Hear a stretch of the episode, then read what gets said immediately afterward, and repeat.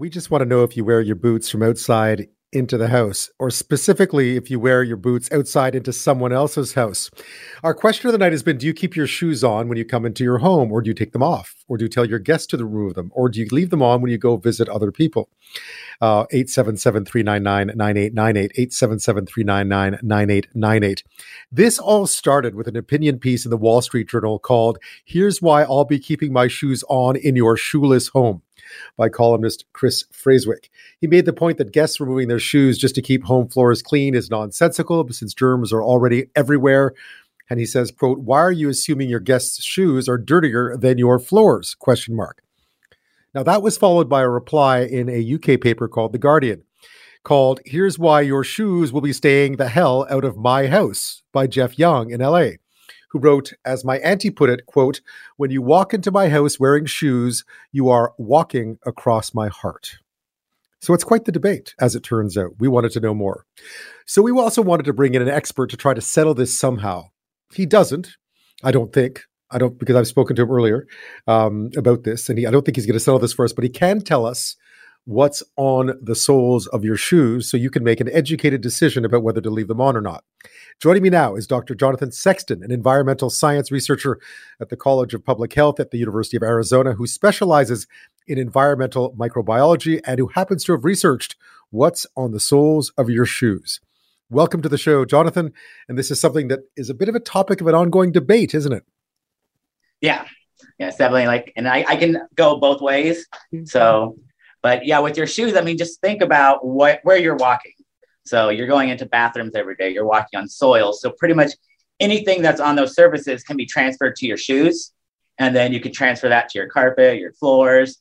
But there are some things to think about too, is like if you're going into your house and you're, um, every step you're taking, you're picking up germs, getting rid of germs. So there's a, a transfer both ways that's going on there. But then I also like to always point out that um, I have a dog and I don't make him take off his shoes. So whatever's on his paws, it's the same thing going into the house. So that's one of the reasons why I can go both ways in this debate. Yeah, I was going to say, because oftentimes it's a question of preference. It's, uh, you know, it can often be, uh, you know, a question of habit as well. Um, but what do you tell people when they come to you and say, you know, I want a definitive I want a definitive, uh, definitive answer. Is it safe or is it not safe?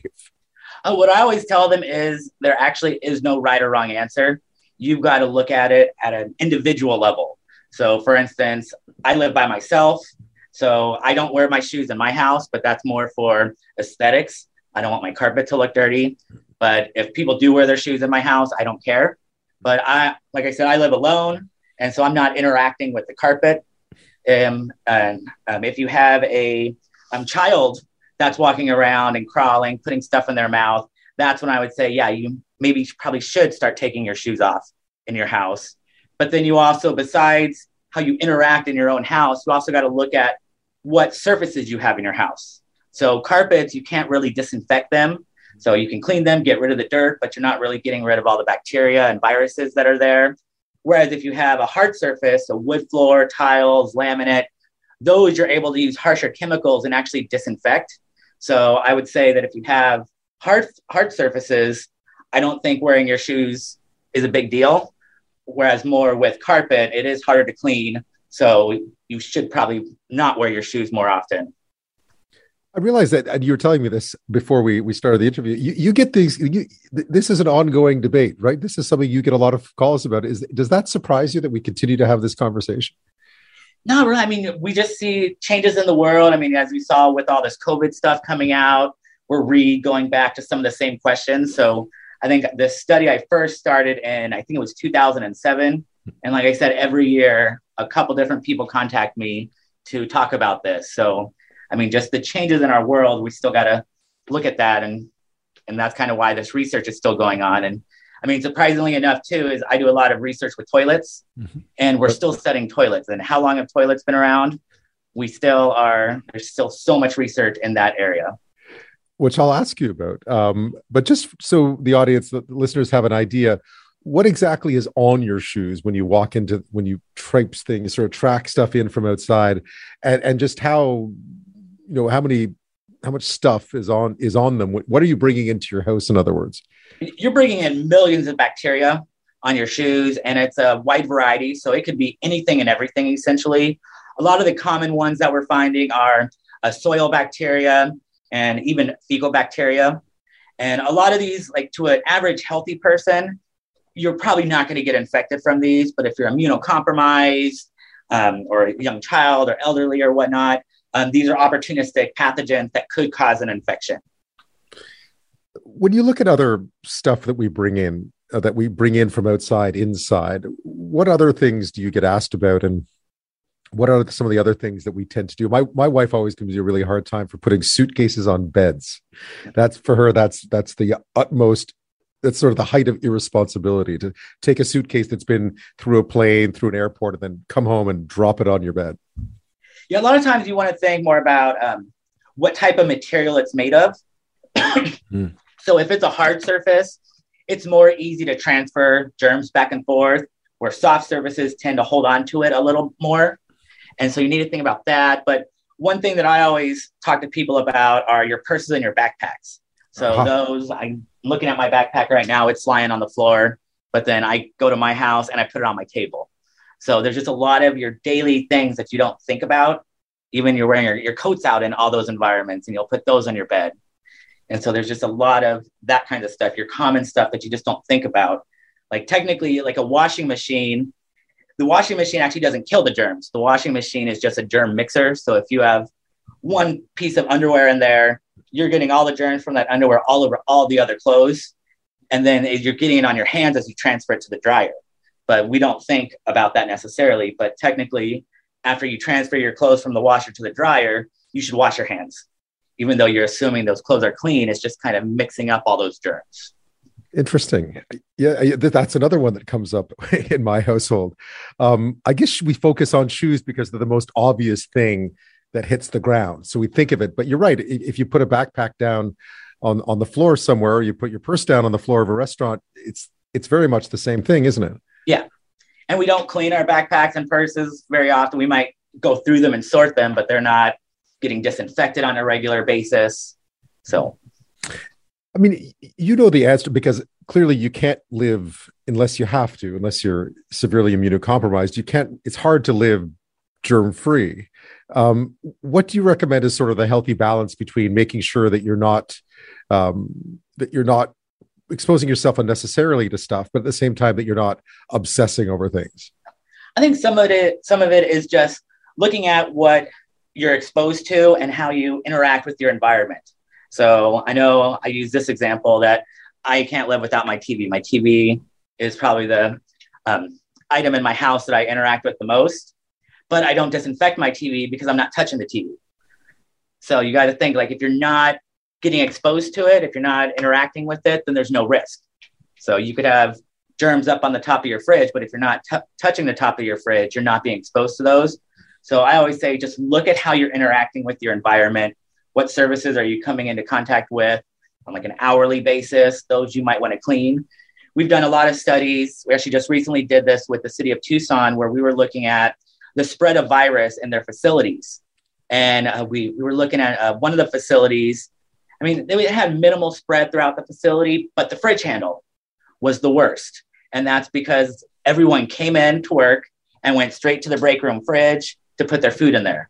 So that we suggested to them, we're like, why don't you wipe down your fridge handle like once once a day, like midday, right before lunch. And so it's just kind of thinking about that. So you don't need to over obsess over this stuff, but it's looking at what small things you can do that'll have a big impact. I'm speaking with Doctor Jonathan Sexton, an environmental science researcher at the College of Public Health at the University of Arizona, specializing in environmental microbiology. We started off talking about what exactly it means to wear your outdoor shoes into the house. Um, and we moved on to talk about many other things. Always interesting. Um, I, from where you sit, the whole experience with COVID, when it came to disinfecting, hand washing, how do you, it must, it must have, I mean, these are things you've probably been talking about for years. Yeah. Was it interesting to see them actually start to happen? Yeah, it was actually really fun. So our lab actually got busier as we were working with more companies to study more of these products and how they interact with um, COVID and other germs and stuff like that. So it's actually really interesting to see this. And whatever we can apply to COVID, we can apply to other pathogens out there. So you're seeing people be becoming more aware of stuff like the dirty fridge handle, for instance. Yes.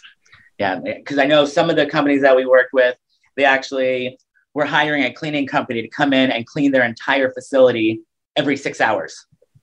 And so they were spending tens of thousands of dollars every week um, doing that.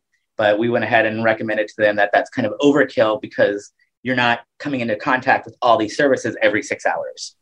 So. Right. So you basically targeted cleaning, right? I mean, yeah. one of the things, one of the things I always read about, of course, is, is your keyboard.